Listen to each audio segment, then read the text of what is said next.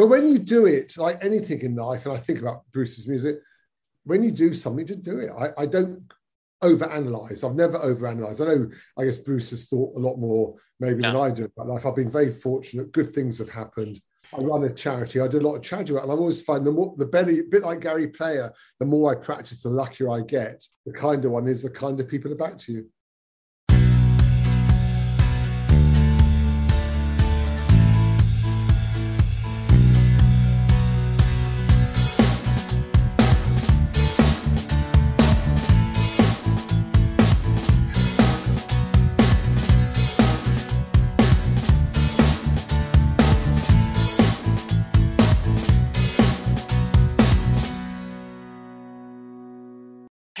Everyone, and welcome to a new episode of Set Lusting Bruce, your podcast all about Bruce Springsteen, his music, and mostly his fans. I am your host, Jesse Jackson. We are up early on a Saturday, but late where my guest is, Simon Ryde. Welcome to the show. Thank you, Jesse. So we just talked for a little bit. You're having wonderful fall weather today. Uh, where are I you calling from? Seville, Spain. I'm just traveling with my wife for two months in Europe. Normally, we're based in Oxford, England. Very nice. I don't know if I've had a guest call me from Spain before, so I, this is a box checked off for me. Thank you. Well, tell me a little bit about yourself. Well, I'm sixty years old, uh, been married to the same woman, thirty-five years, Alison, four children. Uh, Three of the four have all seen Bruce. My older son, I think Bruce, I wouldn't say changed his life, but had a big impact. And I've been to ten concerts with him, from the States to Europe. Uh, I'm a, I worked in finance, accountancy, and just like Bruce's show uh, in Broadway, he says it's ironic that here he is writing about escape, life, and life's experiences from someone who never worked in a factory, et cetera. And I can guess Uh, similar sympathies. I mean, middle-class background, although from a quite a rough neighbourhood of London. Became a ch- C P A, Chartered Accountant in English, and I've been run working finance property company for my whole married life, uh, for, on, on my own behalf and with my wife. So a lot of freedom, which allowed me to travel around the States a lot to see Bruce and Europe, as I've said. Uh, and his music always had a special place, sort of. I could relate to it, despite, as I said, never having really struggled in life from a young age. Very interesting. And uh, please tell your lovely bride to join us anytime. Okay. So, um, so, hey there. You want to tell us about you too?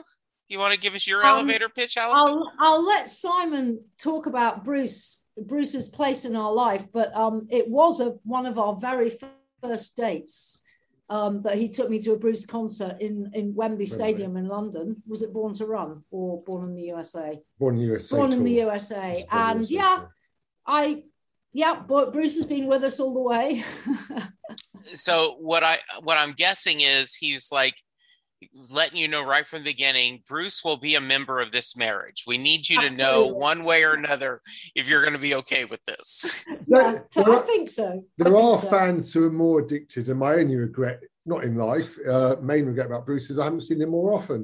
You know, yeah. I've been t- two dozen times, and I have to say it really, you know, we've, we've traveled a lot and had wonderful experiences, but it is certainly one of the highlights of my life, being in the pit at every Bruce Springsteen concert. It, it's something quite special.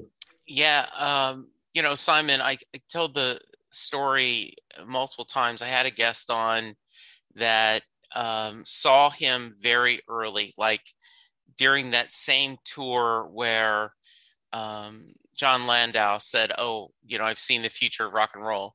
Yeah. So he wasn't at that show, but he was at a show in that similar time period. And he tells the story. He looks over at his date at the time and says, you know, we will be talking about this, you know, all our lives. This, this guy is going to be something amazing.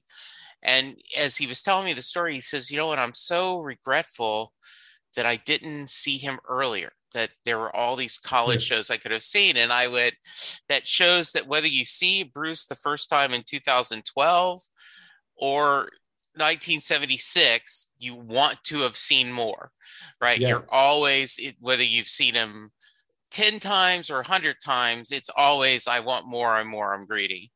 Um, right. So talk, you talked about growing up in a rough part of London. Talk to me a little bit. Growing up, what kind of music did your family listen to? Uh, what was it a musical household? Definitely not a musical household.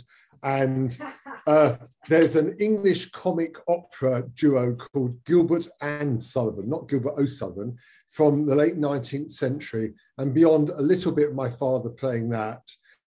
I'd sadly say there was no real music in the house, none. Okay. Uh, my father, he was a doctor, he worked hard on the national health system, and there wasn't much money. I mean, holidays was a trailer van in England, didn't go abroad, didn't eat out at all. Uh, but a very you know, loving family, no problems at all. And I went to a private school, which was unusual in England, because the local state school was so bad that the headmaster actually said to my father, if you want your son to read and write, don't send him here. And that was when I was three years old in nineteen sixty-four. So they scrimped and saved. I went to a local, it's called a prep school, a private school. Sure. But no real music. Okay, because uh, the only reason I know about Gilbert and Sullivan is because of um, Aaron Sorkin references. Like, oh. you know, there's a scene in West Wing where they talk about that, and uh, and then also on um, Studio sixty. So, yeah, that's that's a, a a genre that I have woefully unaware of. Um, so when you became a teenager, what kind of music did you listen to? Well, I went to a very unusual boarding school. Okay. I uh, got, got a scholarship there, and they were very sophisticated in their musical taste. I mean, I first heard Bruce nineteen seventy-five, seventy-six. I was fourteen, fifteen. But at the same time, we were paying, playing Jackson Browne, Bob Dylan. And this is an English, remember, an English boarding school. Uh, I always liked Leonard Cohen, Van Morrison. Oh, but a lot, you know, Van Morrison has also very been important for Alison and I. Love his music. Yeah. Lousy in concert, lousy in concert. But, but, but like live music and... I, I think the message and the energy and passion of life was always Bruce. Okay. And I first heard him, yeah, seventy. I think seventy-six. I can always remember at seventeen, a guy pulling me into the music school said, you must hear this. And he played the whole uh, Darkness on the Edge of Town album in seventy-eight when it came out. Yeah. Uh, I can remember that vividly, but I would have been playing Born to Run and uh, Wildly Innocent. Uh, so, yeah, from quite an early age, I guess, for, for so, an English... So- Yeah. So Simon, can you articulate what about him and his music spoke to you? I, I've, I've done a lot of sport in my life, and okay. I've always been, I'd say, quite an energetic person. And there was something that I found, the immediacy, the urgency, the need to escape, to travel, to discover in Bruce's music that I could relate to. I mean, I, even at the age of the day, I mean, I, one story from, if you, you obviously know the Agora album, uh, when it's introduced by the radio commentator, and he talks about Cleveland, Cincinnati, uh, Louis, uh, Chicago. You know, I, I, at fourteen, I was already going on walking holidays on my own. I hitched around America uh, when I was nineteen, just before I saw the first Bruce concert. I first saw him the night John Lennon was shot in uh, the Spectrum, Philadelphia. But the music always, for whatever reason, it called me. It told me, get out there, travel. Uh, I think I would have done it anyway, but I've, yeah, so I, I've hitched all over the South America, North America, Europe. And I guess that started right similar time to hearing Bruce. What, talk to me a little bit about this hitchhiking and traveling. That's something I've never done. I, I'm, you know, I'm a very conservative, grew up in a very, um, you know, lower middle class household. My dad was in the military till he retired. Then he, he worked for the Sears as a washer and dryer repair guy. My mom normally did not work outside the home. Uh, we were very, just music was a big part of our life, but I never had that adventure of getting out on the road and going. I, I was always, so talk to me a little bit about what drove you, and, and if you have, I'm sure you have at least a couple of stories about your misadventures on the road. there, there's something very liberating about hitchhiking, and it didn't come from my parents. I my pet my mum has told me stories that I obviously don't recall. When I was three, I would I let, let myself out of the house and walk to a local railway station, sat on the platform waiting for my auntie to turn up, because I overheard my mum saying my auntie was coming to visit. Right. And it's only because the, the the platform controller was my dad's patient that he recognised me and phoned my dad up and said, your son's on the platform. Uh, that was at three. And I, t- you know, my mum tells me that. I have always travelled. From six, I used to go up to London on my own, and I take my sister up. And a very silly, funny side story was, it was a very hot day, and I don't remember, my sister does, a very hot day.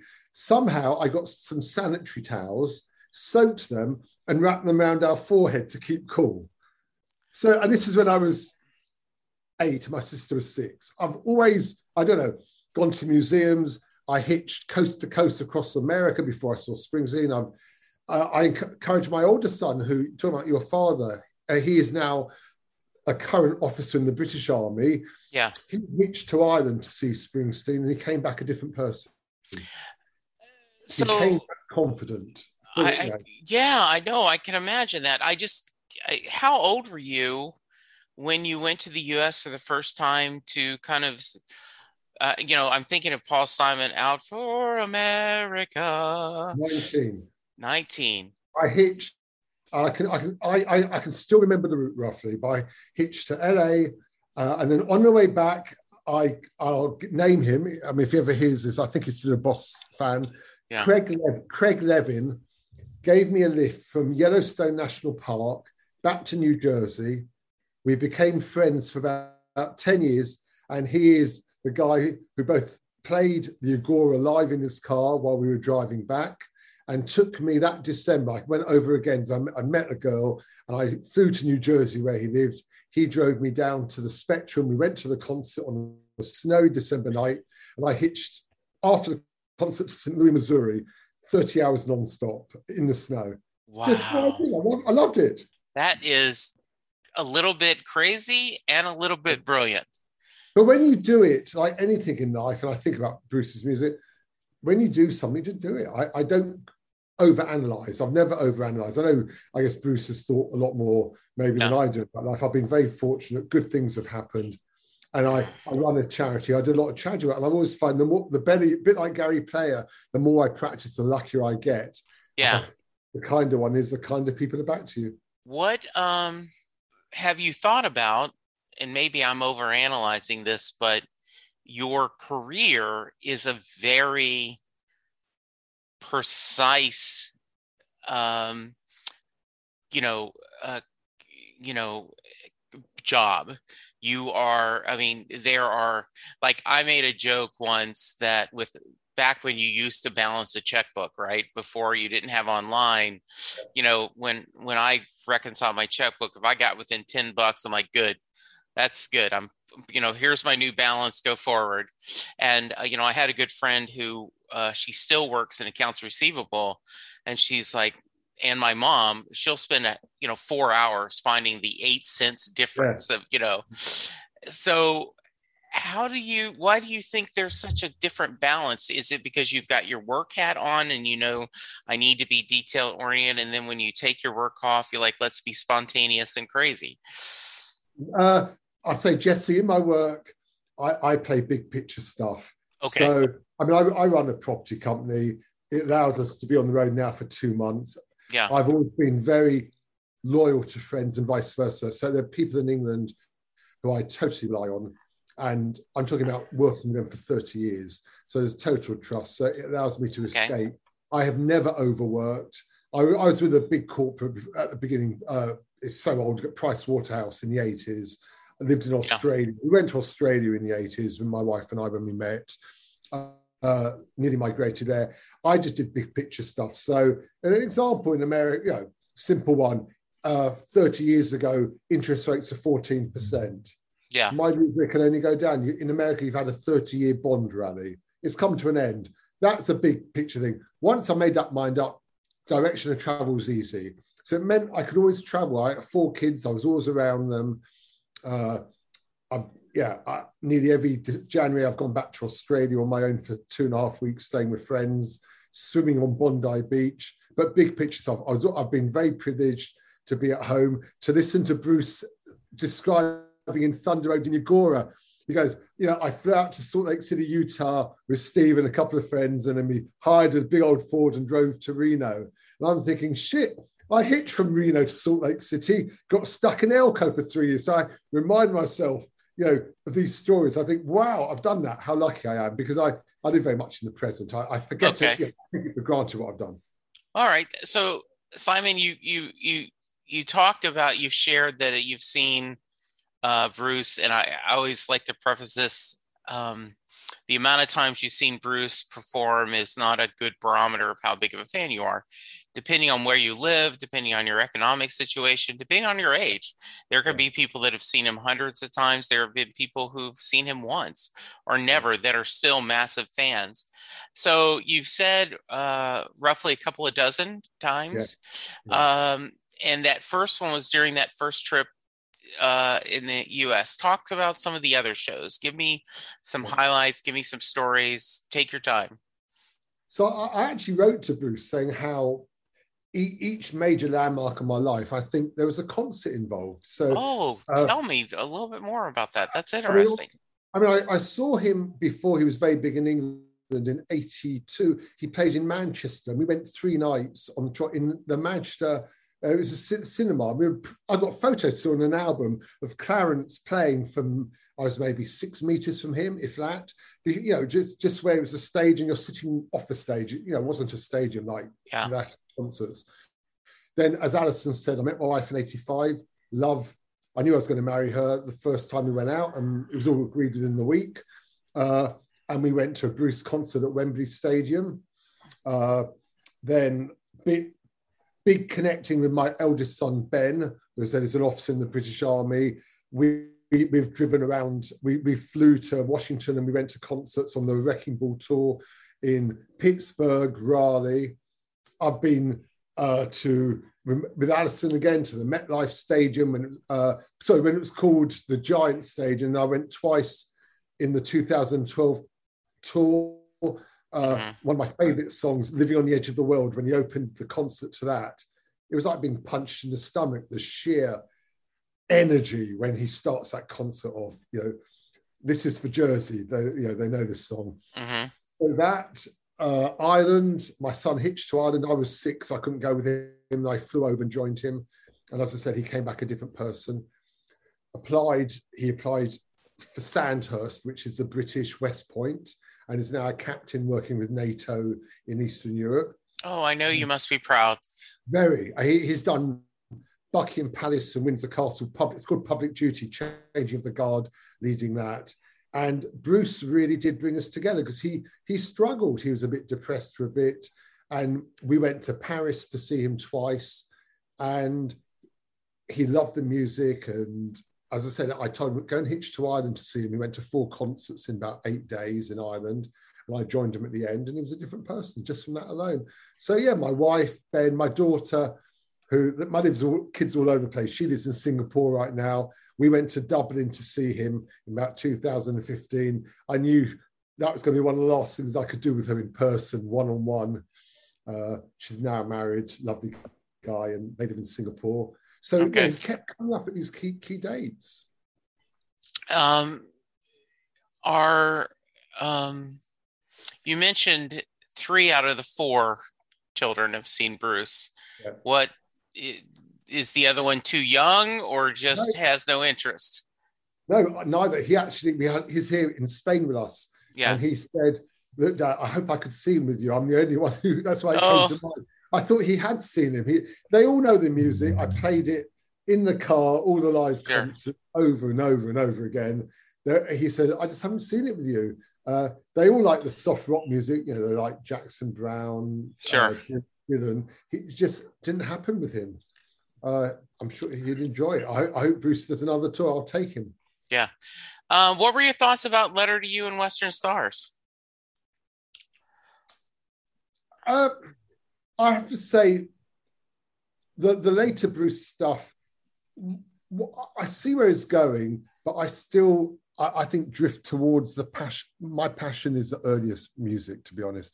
I can still play, like, now, I played it today, Backstreet. So when I hear the line, Terry, you'd, you know, you swore we'd live forever, I still relate to that. His later things, and some of his songs, they're good. And, you know, they're more introspective and his analysis of life. And I, I like that, but I, I, I guess I still have that older spark in me where I don't, I, how do I put it? I'm not say looking for the magic, because life has been magical, but I think it's what, well, I, I think, you know, I actually relate to uh, mm-hmm. more than the more recent albums, I'd say, in all honesty. Okay. Good. Uh, did you, um, did you care for the Western Stars film? Uh,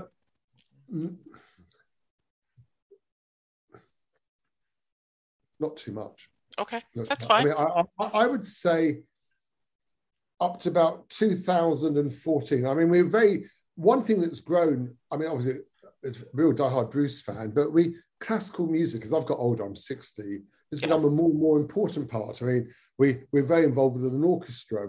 We okay. actually travel with a classical orchestra and we go to concerts. Uh, I'd say Re- Wrecking Ball, I, I've become the a dinosaur. I've frozen in time probably about two thousand fifteen. Okay. I'd say two thousand fourteen. Okay. Uh, and my progression after that is probably very, I have to say, is, is limited. Uh, I, I hark back and, as I say, I'm a, classical music, Beethoven has become a real passion of mine. Uh, okay.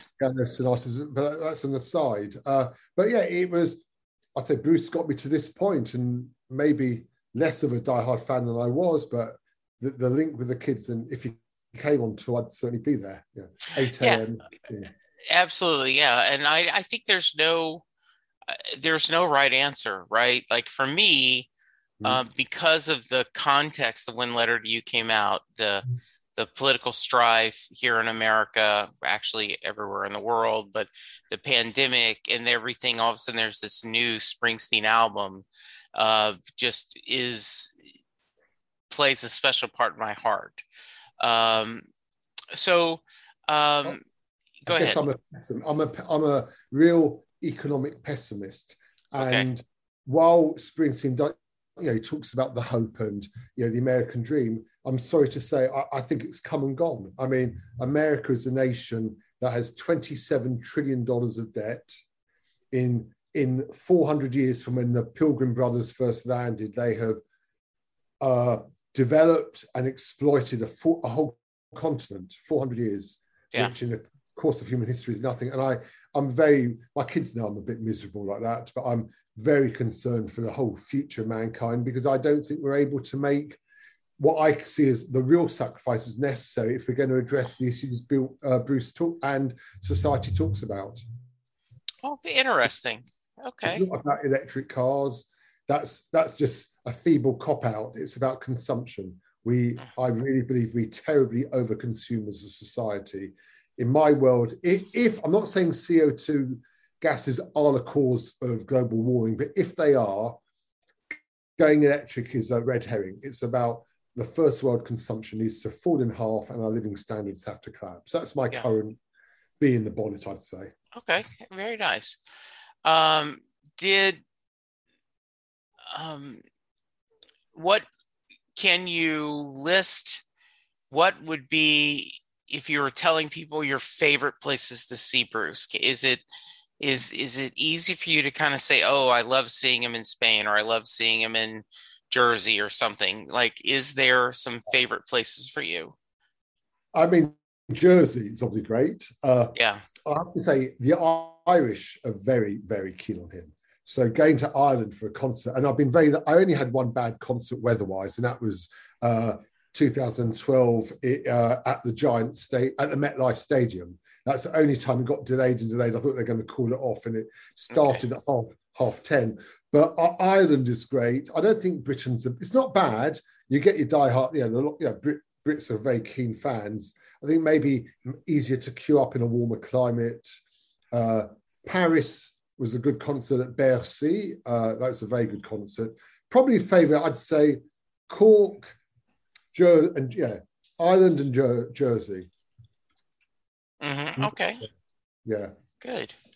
Um, when when he t- when he tours in twenty twenty-two, which we all hope he's going to do, um, you know, Darkness on the Edge of Town. Uh, Peter Ch- Cianca just did a a, a uh, poll, so just I'm kind of asking the same questions. What kind of show do you think it's going to be? Do you think it's going to be a career retrospective, more of a greatest hits, a lot of Letter to You? What what is your feeling? You think he's going to do? Given the nature of his, you know, sort of work on Broadway and what he's saying, I, I'm assuming this will be the final tour. It would be a, you know, could be greatest hits or retrospective. You could say that there's a big overlap between the two, you know, retrospective right. and greatest hits. I assumed it was going. I, I've always assumed there'd only be one more tour, more limited. Uh, my wife's already said if he does a tour in America, just go over there and follow him around. And yeah. I would. Yeah. Okay. Very nice.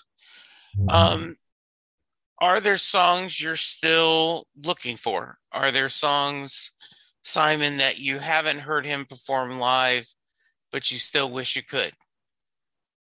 I mean, look, there's a few songs that everyone loves, and I, I have played thousands of times, and I would play thousands of times more.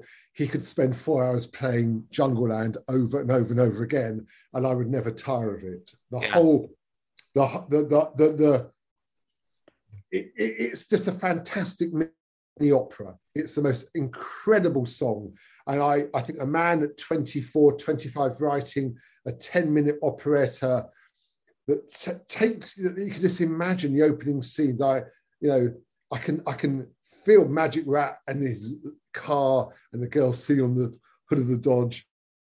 It's all there. And I I, I never tire of that. I never tire of Backstreet. Sadly, these are the older stuff. But they still, they, they mean a lot to me, and I picture it. And in my more positive moments, I mean, I, I've encouraged my kids to hitch, and I, you know, we, we, we've done, even now, I've, I, I have been all over the world. I've crossed the Andes. I, I, I run a charity in India. I've been in Tibet and China, off, off radar. And I just find the energy and the passion and the drive of his music still relates to me. So it has to be, I, I think of Thunder Road as, I mean, Born to Run was the album, I think, where he engaged, engaged with his audience. That was when it really started. The first two albums, oh, I, I love The Wild, The Innocent, but I don't think there was that engagement with the with the, with his uh, fans. So, you know, Thunder Road is the opening of a journey, and it's gone from then on. You know, Backstreets, Jungleland, uh, Darkness on the Edge of Town, uh, Racing in the Street. They're sort of, my, I guess, my favorites, and never tire of them. Do, is there any place you haven't gone that you want to? Because it sounds like you've traveled pretty extensive. I, well, secret, I shouldn't say too much. I, I, this has been a bad year for me. I had stomach cancer. I had a major oh. I had a major operation six months ago. I'm virtually, I'm fine. I'm swimming two K. I think I've dodged a bullet. But when I was in hospital thinking, is this it? And I thought, I had no regrets. And I couldn't think of anywhere I haven't, I didn't, I, okay. I, I, I must go somewhere. I mean, really, I've traveled very extensively. I worked out about fifty-three countries, but I don't just mean popping in. You know, I've been to Australia for two years. I've probably spent a year in the States. I've hitched in South America when I was twenty-one. I've through Venezuela, Colombia, Ecuador, you know, so a lot. Very little. If I my day was up tomorrow, my wife says, "Oh, shut up, you, you know, yeah. you're too morbid." If it was over tomorrow, I've been bloody lucky. I was white Western male at the right time. What else can I say?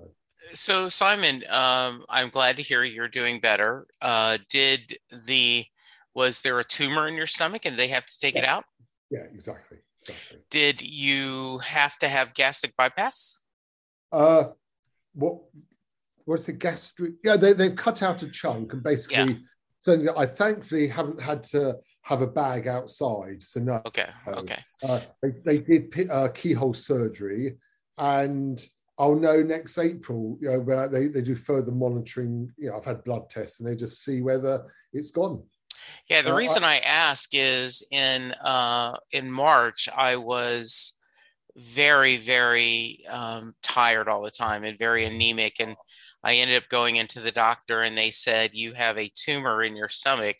We're worried that it is cancer and we need to take it out. And because of the size of the tumor where it was located, I, they ended up having to take out part of my stomach and intestine and yeah. actually do a gastric bypass. So I went from, you know, uh, three hundred fifty pounds, I'm down, down to about two eighty, uh, you know, and my stomach is now the size of an Easter egg. So I've had to change all my eating habits. I've had to change wow. everything. That's interesting because the key result of this, I eat probably sixty percent of what I used to eat. I mean, yeah. in my younger day, I mean, when I was thirty-seven, I did the Ironman triathlon. Yes. You know, so I'm used to doing long distance endurance stuff. I used to crew quite seriously. Yeah. But now, you know, I, I I swam, I'm swimming two K quite happily and I'm running. So, yeah. You know, but, did you do uh, Kona? Did you do the Ironman in Kona? No, yeah, believe it or not, there, when I did it, I did it in England. It was the only one that existed at the time. Oh, it okay. Was, yeah, not, not a very glamorous setting, but that, you know, that's an example of just getting on with it. I heard of it. I never knew what an Ironman was. In April ninety-eight, I heard of it. Uh, and so, yeah, ninety-eight. And we were, again, my year's wrong. Sorry, ninety-seven. Um, I knew my wife just got pregnant and then they were going to be twins. I thought, I'm going to do an Ironman. So I just trained for five months, no assistance, and did it. Yeah.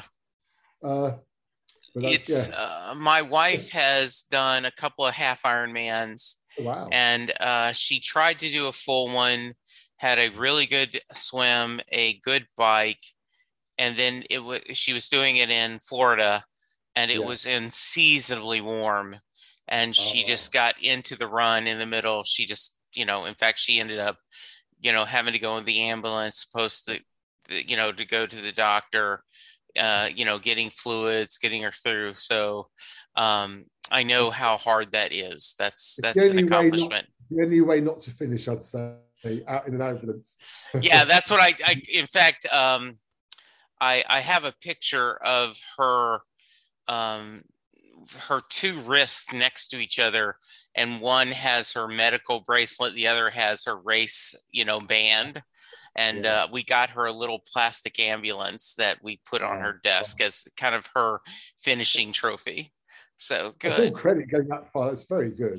It very is. Good. Yeah, that's yeah. what we do. And I told her, you know, we talked a lot about it's the journey. I, you know, I like I believe Better Days, it, his song is all about, you know, focusing on the here and now, enjoying life as it gives you and not dwelling on, well, later I'll be happy. Let's be happy now with what you're doing. So I think she enjoyed the training and the journey. And yes, while she was disappointed, she also, you know, accepts the fact that, you know, it wasn't to be, and that's okay. So, well, good. Um, but you said it, life is a journey. I mean, if yeah. you don't enjoy the journey, I mean, what's the goal? The end of it is we, we all end up in the same box together. Absolutely. Um, other stories that you want to share? You mentioned a little bit before we started recording, um, when you put on your Um, you know, kind of political theory cap, there, there's a lot of things about Bruce's music that you yeah. think speak to that. You want to share a little bit about that? Yeah. Okay. I mean, I, I, I, I, we live in Oxford. I know lots of social historians, and it's not for me to, I guess, analyse how much history I know, but I've certainly read a lot of economic and social history. So in relation to post-war, the, the States, I mean, England's a mess, but the States, where I imagine most of your audience are. Uh, I, as a kid, could watch Happy Days. You remember the Fonz. And this was a golden era. You know, post-war, America in the war was never bombed on the mainland, and it grew. And it basically took over the realms from Europe as the world superpower. And Happy Days personified the blue-collar worker. And Springsteen grows up in this era, and he talks about his father not getting regular work, and The, uh, the anger of his father, the depression, and et cetera, et cetera. And then, you know, I'm, I'm sixty, so ten years young, eleven years younger than Bruce. But in the late seventies, I first hitched around to the States. I, I, I was in Cleveland, Cincinnati, Saint Louis, Kansas City. I went through Texas, L A, go right then upstate California, then hitching east again. And then you could already see, you know, places like Cleveland. I thought I could already see, I guess I was observant economically, and the beginning of decline in industry. We, people were already talking about the growing market of Japan. In the eighties was Japan's decade. I qualified as a C P A, went to America. And the last twenty-five years, and you can hear it, and I think it sums that up perfectly on the Agora introduction, is this is a radio concert being broadcast over American radio networks throughout the industrial heart of America. And Bruce talks about it in so many of his songs, and that heart is gone. And the inequality of America, the, uh, the movement of people to the South, whether Florida, Texas, the decline of the tax base, the growth of debt, debt, debt as a nation, I think rings enormous alarm bells, which for all the talk of the left wanting to handle other than Bernie Sanders, the mainstream Democrats, even Obama, lovely guy, just weren't willing to deal with it, because the American people are not willing, neither the British or Europeans, to deal with this, I think, brutal reality that's hitting us smack on. I mean, yeah. in some. Yeah, I, I do think that in a lot of ways, um, as a society and as individuals, um, you know, we worry about the problem, but we we don't want to sacrifice necessarily, you know, the things you need to do, because I don't want my life to be inconvenient. Correct. Right? Like, yeah, so I, I t- totally get that. Um, I can tell you the other side of that. I mean, I, please. Yeah, I, I have done, I mean, I have done well financially. Yeah. We, we, we support, and I've been supporting for four, four years now, I think, uh, a whole slum in India. I pay for everything, food, education. I'm in regular touch with them, and we have someone who does the number crunching. There are millions, hundreds of millions of Indians who will live on, you know, we're on Zoom together, who have a house with their husband or wife and two kids, half the size of your living area. They'll yeah. have one, one light bulb. And the women, often the men are drink, they're violent. We, we run education programs and job training for the women so they can earn five, what's that, in dollars, eight dollars a day. And they suddenly wow. have, they can have control of their life, that they get the money, they can buy food and feed their kids. And there are people, some escape that, most don't. And I've always just felt very privileged. And so we, we you know, we've done work there. I've done, I said, in rural China, uh, we've been funding operations for scoliosis, uh, spinal deformities, for po- uh, for the poorest of Tibetan children. And I, every day, I mean, it's probably, I, my wife says I get too miserable. I just feel how lucky and privileged we've been, being white and Western and having lived in this era of basically easy employment, economic stability, and growth. Yeah, well said, my friend, well said. Um, any other thoughts you want to share before we get to the Mary question? Uh, uh, not really. I, I mean, I, you know, I've heard, you know, Bruce on Broadway and his blog with Obama, and it's very pertinent about the relationship side. They talk about their fathers and relationships. But the one thing that would worry me still is, you know, they're both now extremely rich people, and America has this enormous divide. And my concern for America as a country is how you bridge the divide when even Democrats talk about, yeah, we we we want a fiscal stimulus or raise more money, but no one really takes it seriously. Okay, we put up tax by four p in the pound. People forget what taxes were like in the seventies. They were way, way higher. And I'm, you know, I, I'd be paying a lot more tax, but if we're serious about these issues of inequality, you don't address them by chink, tink around with the status quo. And that's the only thing that hearing Bruce and Obama, you know, it wasn't about finance really, but it's comfortable to talk about these demons that you have and these nightmares and these fears and your concerns when you are very sheltered from the front line of what is happening out there. And it is happening. Yeah.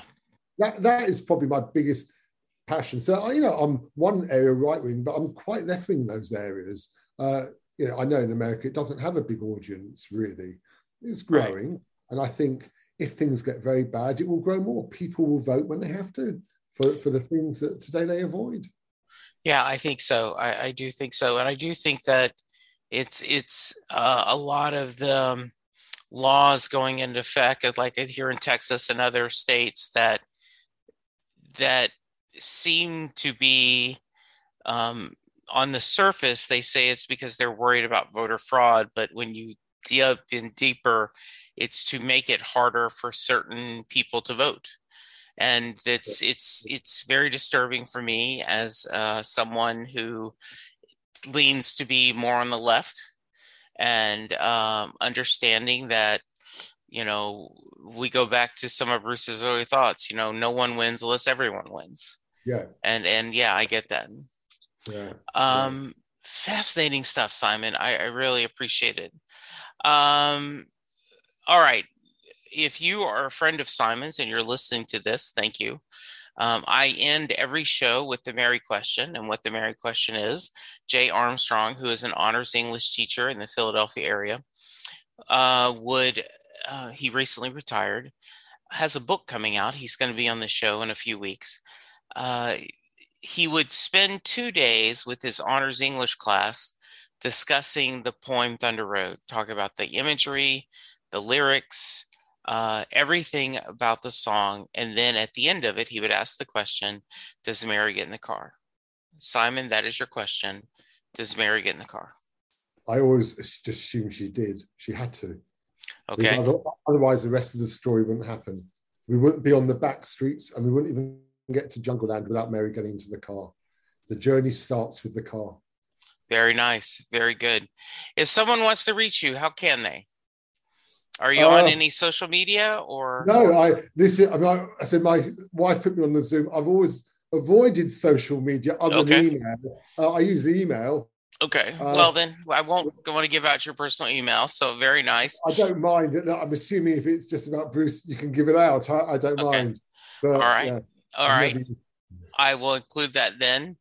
Um, Simon, this is great. Uh, when do you go back home?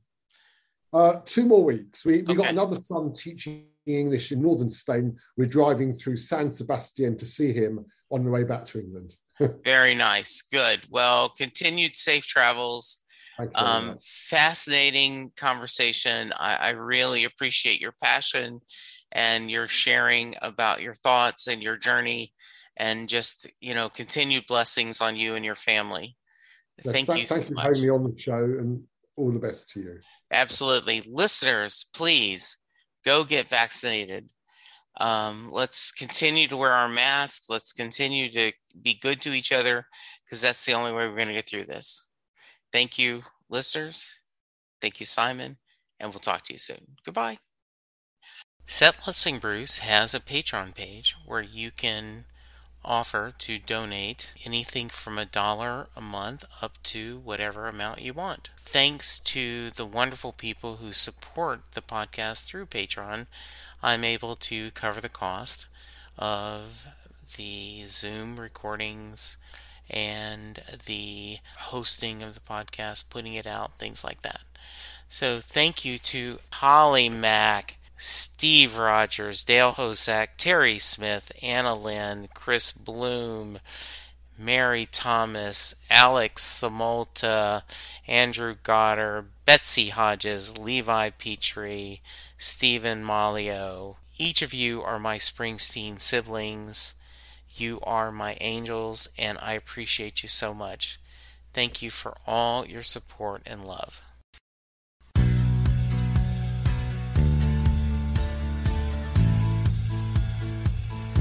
You just heard the fun talking, hard rocking, music loving, album ranking, fan thinking, joy spreading, lyric reading, story sharing podcast that is the one, the only, Seth Lessing Bruce. The theme for Seth Lessing Bruce was written by David Rosen, used by permission. It's N F L draft season, and that means it's time to start thinking about fantasy football.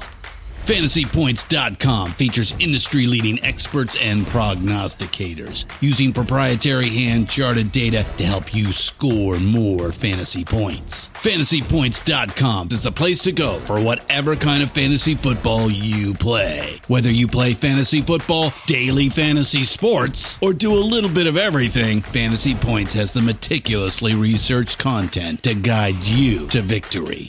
And why wait for the fall? Fantasy Points also covers the new spring football league, the U F L. Join the guru, John Hansen, Scott Barrett, Joe Dolan, and other massive names in the fantasy football universe with an exclusive offer. Use code Pantheon for fifteen percent off any Fantasy Points package, including the all-in package, with access to every article, tool, and data nugget that Fantasy Points has to offer. That's fantasy points dot com and code Pantheon for fifteen percent off at Fantasy Points. fantasy points dot com. Code Pantheon. Score more fantasy points.